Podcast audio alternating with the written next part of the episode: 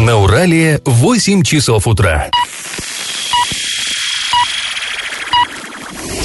В эфире немного аналитическая, немного юмористическая и слегка музыкальная передача «Заварники» на радио «Шансон Орск». Для лиц старше 12 лет. Доброе утро, друзья! Всем привет! Вы слушаете радио «Шансон Орск». В эфире программа «Заварники». И ближайший час вы проведете с нами Олесей Колпаковой и Павлом Лещенко. Сегодня мы вам расскажем о том, как Орск готовится к ремонту дорог. Готовится. Поговорим о том, как депутаты Орского горсовета снова пойдут в школу. Точнее, зачем. Пойдут они не за парты, пойдут в столовые. Помимо этого мы затронем много разных интересных новостей, но все новости будут чуть позже, сейчас по традиции старости. Пашины старости.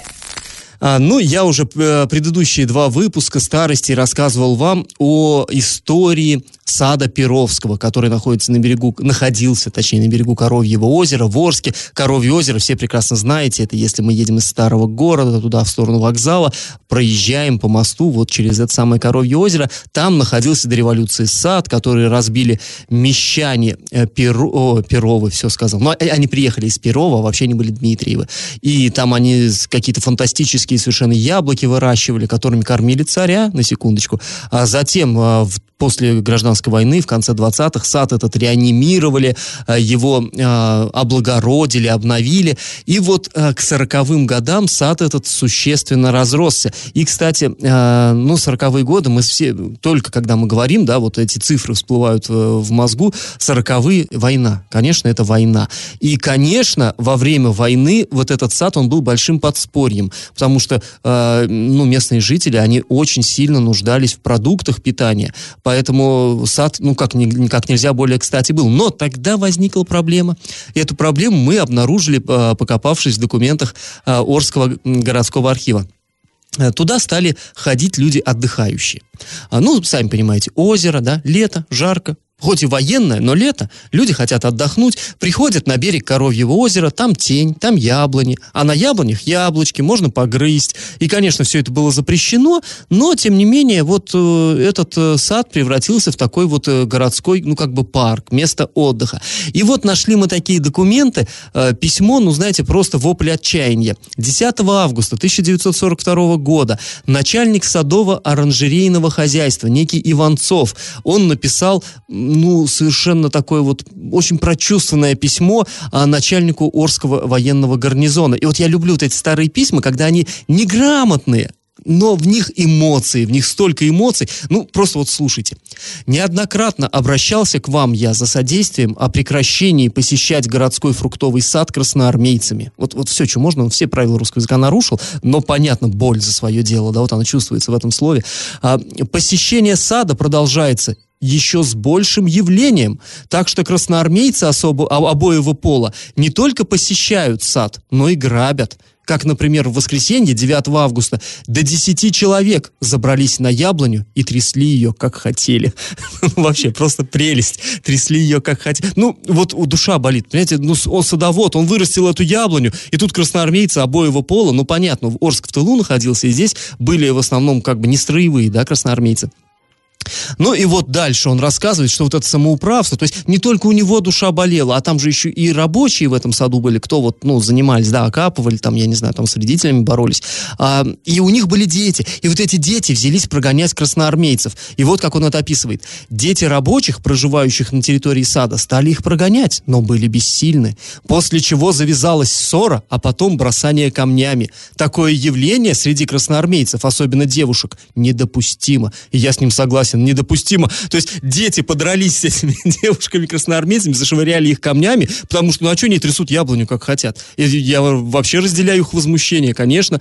И дальше Иванцов продолжает. Это ладно, вот военные люди приходят там, безобразничают, а на них смотрят и гражданские. Уж если военных не останавливает, э, форму позорят, то как гражданские что хулиганы делают? Еще одна цитата. «Сад имеет свое целевое назначение, а не бульварное гуляние. Купание красноармейцами продолжается до самого позднего времени, до темна, и при том в смеси с частными неизвестными лицами, которые ведут картежную денежную игру, и, картежную денежную игру.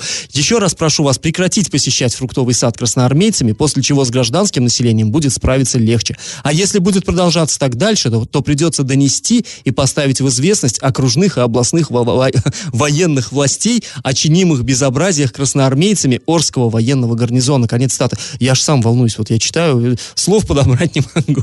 Ну, вот правда, за Иванцова душа болит просто. Э, ну и, в общем, вот, вот эта вот вся история была. Очевидно, военное начальство все-таки прижало к ногтю немножко свой личный состав. И а, сад после войны, он совсем расцвел. Это был замечательный сад. А потом, а, ну, вы скажете, а дальше-то какая история? А дальше история печальная. А, дальше было наводнение 1957 года, когда э, город чуть не смыло, не то что сад. И вот именно это Коровье озеро, это же старица Урала, то есть это старое русло Урала разлилось совершенно чудовищно, и когда вода спала, оказалось, что там яблони этих осталось 2-3 штуки поломанных, и э, смыло все хозяйство, вот эти все садовые, ну, там были, да, для инвентаря домики, там было какой-то электроподстанция и прочее, прочее, все это просто смыло совсем, и там был пустырь очень долго, и вот только в последние уже времена, там, в 80-е, 90-е годы, там э, стали появляться сады, э, такие частные, э, просто обычных арчан, и до сих пор одно из садовых товариществ называется «Сады Перовске. Ну, вот такая история. А теперь наш э, традиционный исторический конкурс. А, известно, что после гражданской войны в бывшем женском монастыре разместили бойцов Красной Армии. А скажите, к какому роду войск относился этот полк? Вариант номер один – артиллерия, вариант номер два – кавалерия и вариант номер три – авиация. Ответы присылайте нам на номер 8 903 390 40 40. А после небольшой паузы мы вернемся в эту студию и перейдем от старости к новостям. Галопом по Азиям Европам! Дождались мы в Оренбурге и в Орске, начали ремонтировать дороги, и вот накануне губернатор решил лично пройтись по дорогам э, Оренбурга.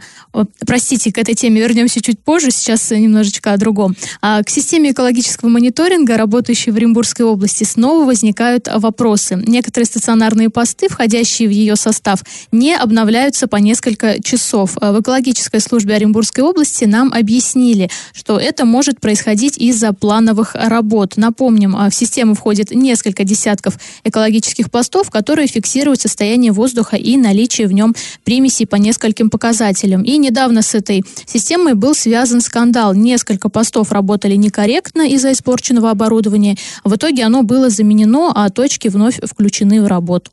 Орский завод э, синтетического спирта официально выставлен на торги. Имущество продается двумя лотами. Весь, ну, основной лот это производственный комплекс вместе с землей, там бытовыми помещениями, техникой и даже мебелью.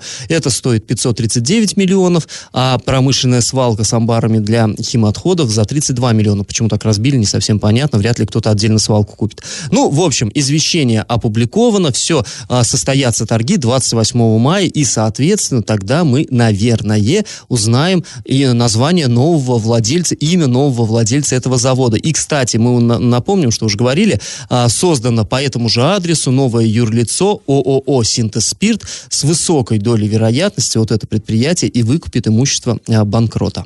Жители аварийных домов в Оренбурге пришли на прием губернатору с требованием о расселении. На встречу с главой региона пришла группа жильцов дома номер 129 на улице Одесской. Ну, а Денис Паслер им сказал, что найдет средства населения на расселение в течение полугода а, администрация начнет работы, и а, вот по его словам на это все нужно будет там порядка 130 миллионов рублей. Ну, посмотрим. Но он просто, он просто не знал, что надо переселять. Если бы знал, то давно переселил. Видишь, что стоило только обратиться, и вопрос решился. После небольшой паузы, друзья, мы с вами вернемся в эту студию, и вот тогда уже расскажем вам, как Орск просто готовится... Просто мне не втерпешь было рассказать, что у нас начали ремонтировать дороги. Да, расскажем, как готовится Орск к ремонту дорог. Я в теме. Ну что, сейчас будет дубль 2, потому что мне так хотелось рассказать, что начали ремонтировать дороги, что да раньше всем времени. хочется, Олесь. Да, да. Орск, э, такие дороги этой весной чудовищные просто у нас. А мы э, это каждый год говорим. Это ну, каждый год ну, у нас что-то чудовищное да. да есть. Ну, собственно, ремонтировать начали в Оренбурге и Орске дороги, но и в других муниципалитетах. Но мы вот акцент сделаем именно на областной столице и на нас. А накануне, значит, губернатор решил лично проверить подготовку к дорожным работам в Оренбурге. А, посетил там проблемные участки, на которые жаловались жители города. На некоторых, кстати, участках даже к нему подходили люди и говорили, что ну посмотрите, ну что это такое, нужно что-то с этим делать. Кто это сделал? Да, да. Ну и, собственно, губернатор у нас разгневался, сказал, что должен подрядчик э, вот там, где, был, где плохо сделал дороги, исправить э, за свой счет. Вот его цитата губернатора. «Ремонт сделан в прошлом году, и уже этой весной такие ямы. Стыдно должно быть. Выводите технику и исправляйте все. Полностью меняйте верхний слой». А еще он сказал, что большая часть обращений, которые поступают вот э, от жителей, это вот касается в основном дорог. То есть других у него проблем Ну вот не так иногда много, нет да нет, дороги- зайдут люди с аварийным жильем. Да, Или ну как? это ну тут так, решил редко. быстренько и все. Ну, а, вот он сказал, что в этом году мы вдвое увеличили финансирование на дорожные работы в муниципалитетах, и возникают вопросы вот по гарантийным дорогам. И вот он сказал, что в такой ситуации я вижу только одно решение, что подрядчик полностью снимает верхний слой, фрезерует полотно и заново укладывает асфальт. Его цитата «За качество работы должен отвечать каждый». А вот Ну, я, ты знаешь, еще что думаю? А, помнишь, нам рассказывали, что сейчас новое, новое там используется вот этот вот щебеночно-мастичный асфальтобетон, новые технологии, там много всего заводы нового. свои привозят. Да, прям но, всё, но ведь еще самое главное, нам говорили, что контроль качества новый. Если раньше вырубки делались, там как-то их там делалось мало и плохо, и проверяли их абы как, то теперь их там вытаскивают там чуть не на каждом метре дороги, полотна, и потом отвозят куда-то там, в лаборатории анализируют, проверяют. Так вот, а, получается, вот эти дороги, за которые стыдно должно быть, по словам губернатора, в прошлом году их сделали, э, контроль качества прошел, а зима провела свой контроль качества с весной, и как бы вот этот контроль не прошел. То есть ямины и все по... Ну, ты знаешь, э, наверное, мы каждый год еще говорим про то, что вот делают у нас дороги, выделяются огромные деньги, потому что а, вот большие расстояния, которые у нас делаются, как правило, это в рамках э, федерального проекта «Безопасные и качественные дороги». То есть деньги там колоссальные, там миллиардами выделяется, да, ну и миллионами Ну да, уже да. на муниципалитеты. И для нас всегда было удивительно, что мы каждый год жалуемся, что как только у нас тает снег, у нас появляются огромные лужи, потому что нет ливневок. И, соответственно, вот он новый асфальт, да, красиво его уложили, на них скапливается вода, а потом у нас нет-нет, да мороз. Естественно, это все отражается на дорожном полотне. Естественно, начинает потом трескаться, а то и вымываться, если он там сделан и непонятно из чего. Ну, как-то нужно, наверное, изначально думать, да, правильно, как укладывать дороги. Или вот это вот у нас любят уложить асфальт, потом начинать выкапывать, потому что кто-то там водоканал или еще кто-то забыли трубы проложить Бывает, или да, да. поменять. То есть вопросов много, и мне кажется, это, знаете, нужно изначально думать, как это все правильно сделать, чтобы потом не было проблем, и мы вот это Чтобы заново не все было не срезали. стыдно Да, чтобы губернатору. не было стыдно. Но э, дороги это, конечно, каждый год. Вот у журналистов даже есть шутка, что вот э, вроде в этом году так хорошо дороги сделали, наверное, нам писать не о чем будет. Но, к сожалению, нет. Да, Дорога это такая тема, да, что нам есть о чем писать и о дорогах в том числе. Но вот если э, вам есть что сказать по этому поводу, пишите нам сообщение на номер 8 903 390 40 40 или просто звоните нам после музыкальной паузы. Пообщаемся с вами в прямом эфире. Телефон прямого эфира 34 11 20. Я в теме. Перед музыкальной паузой мы рассказывали, что в Оренбурге тоже начали ремонт дорог, что там губернатор лично прошелся, пожурил тех, кто делал дороги в прошлом году. Пристыдил. Да, да, пристыдил, сказал, ужасно все Бессовестный. сделали. Бессовестный, стыдно, мне стыдно. В Орске тоже начали ремонтировать дороги в рамках проекта «Безопасные и качественные дороги». Но у нас губернатор не прошелся, не оценил, не посмотрел. Глава Орска тоже, он Да губернатор сейчас в бы отпуске у нас. главное. Да, и э, фреза уже в Орске зашла на улицу Ялтинскую, они сняли верхний э, слой старого асфальта. А, кроме того, вот по данным администрации, там идет демонтаж старых бордюров. А, также спецтехника готовится к фрезерованию на улицах Волкова, Тагильской, Азовской и Геологической. И вообще в Орске вот в текущем году должны отремонтировать 14 дорог. Сейчас вот я их перечислю, и жители этих районов прям вот ликуйте. По улице Вокзальной, ну, там действительно, это я правильно же понимаю, прям улица Вокзальная, это которая вот параллельно вокзалу, да, у нас идет ЖД. Ну да, да. Там катастрофа, там просто объезжают э, ямы так, что друг другу на встречные полосы выезжают, и люди уже, наверное, года три просят отремонтировать, и вот сбылась мечта. По проспекту Западному отремонтируют, по улице Геологической, по улице Светлой, Азовской, Наволкова, Тагильской, Станционной. Станционной, кстати, да, там уже даже повесили табличку, что будут ремонтировать, там тоже дорогам очень плохо.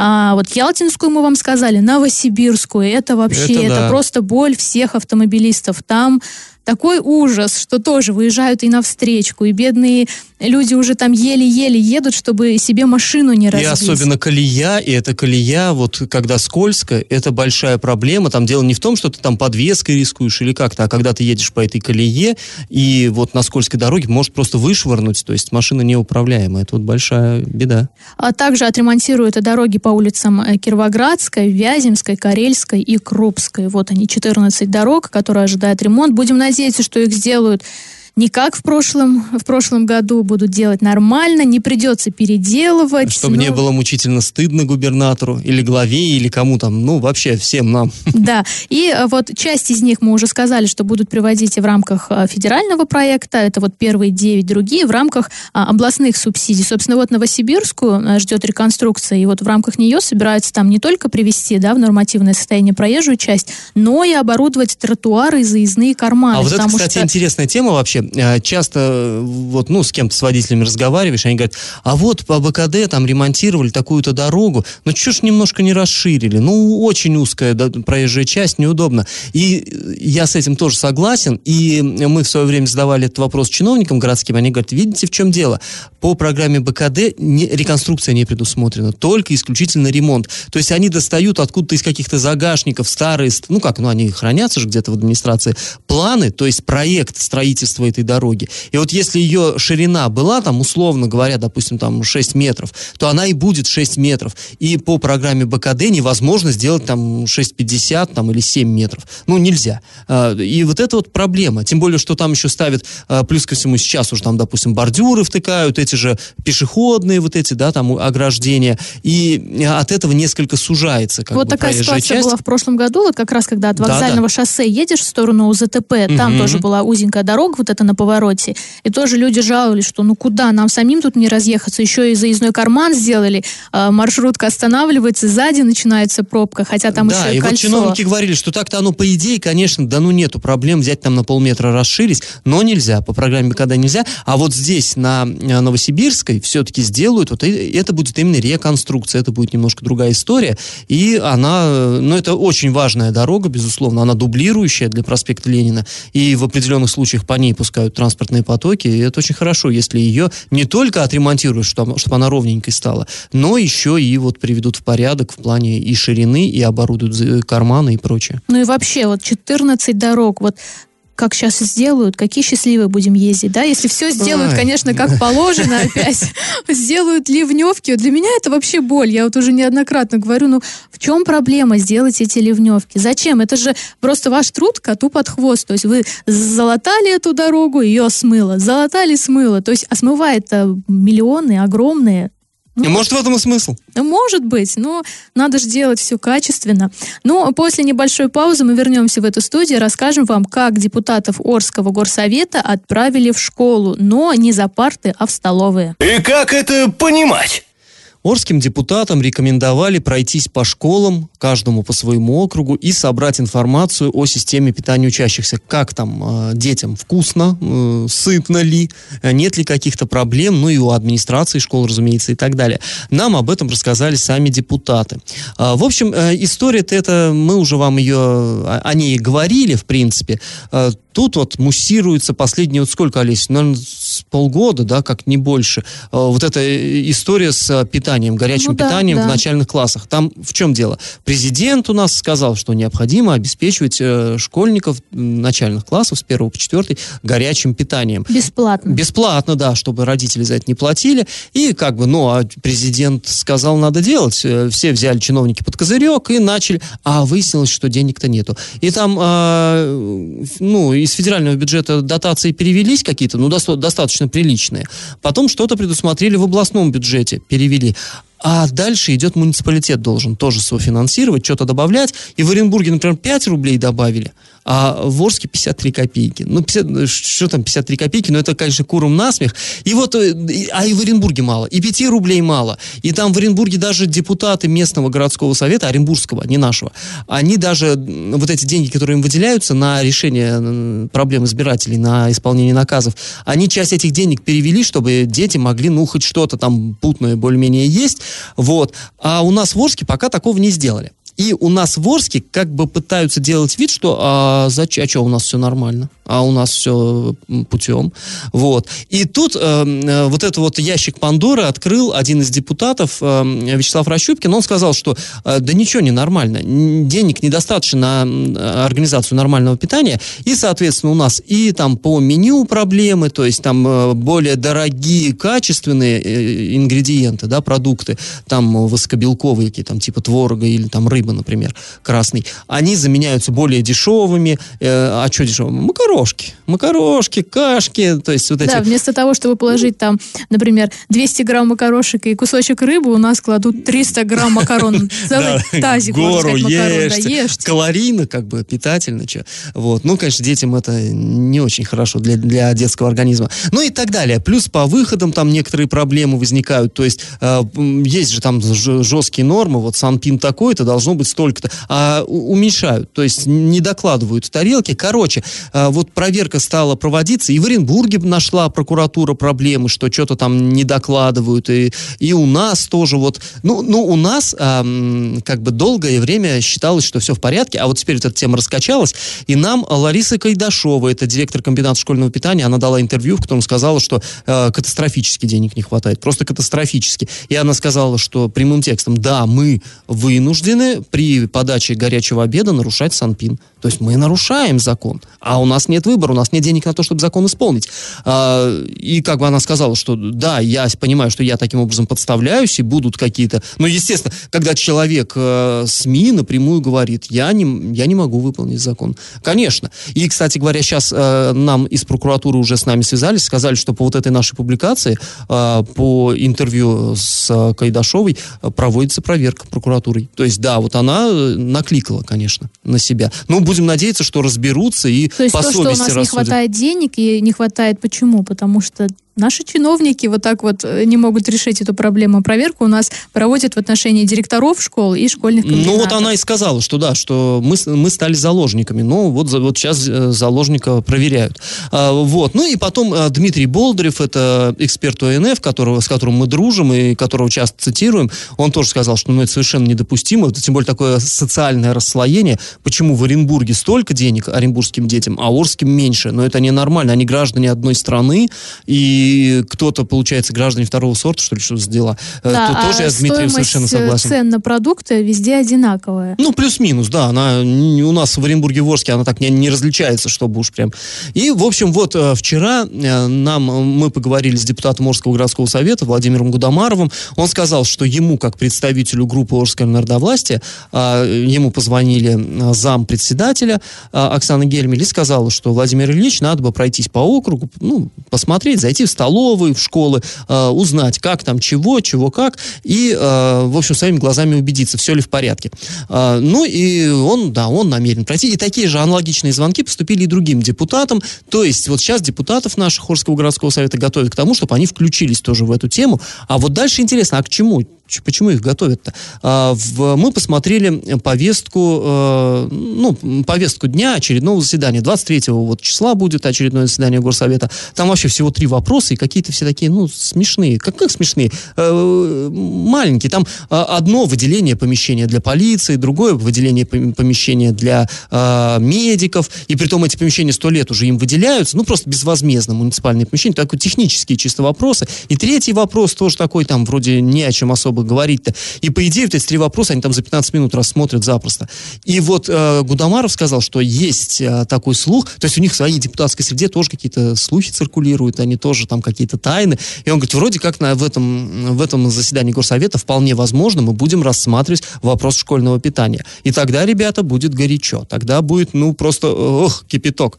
Вот. Мы позвонили в Горсовет, спросили, а что, правда у вас будет вот это вот обсуждение? Ну, нам как так съехали так уклончиво, что да ну пока нету такого, пока официально ничего подтвердить не можем.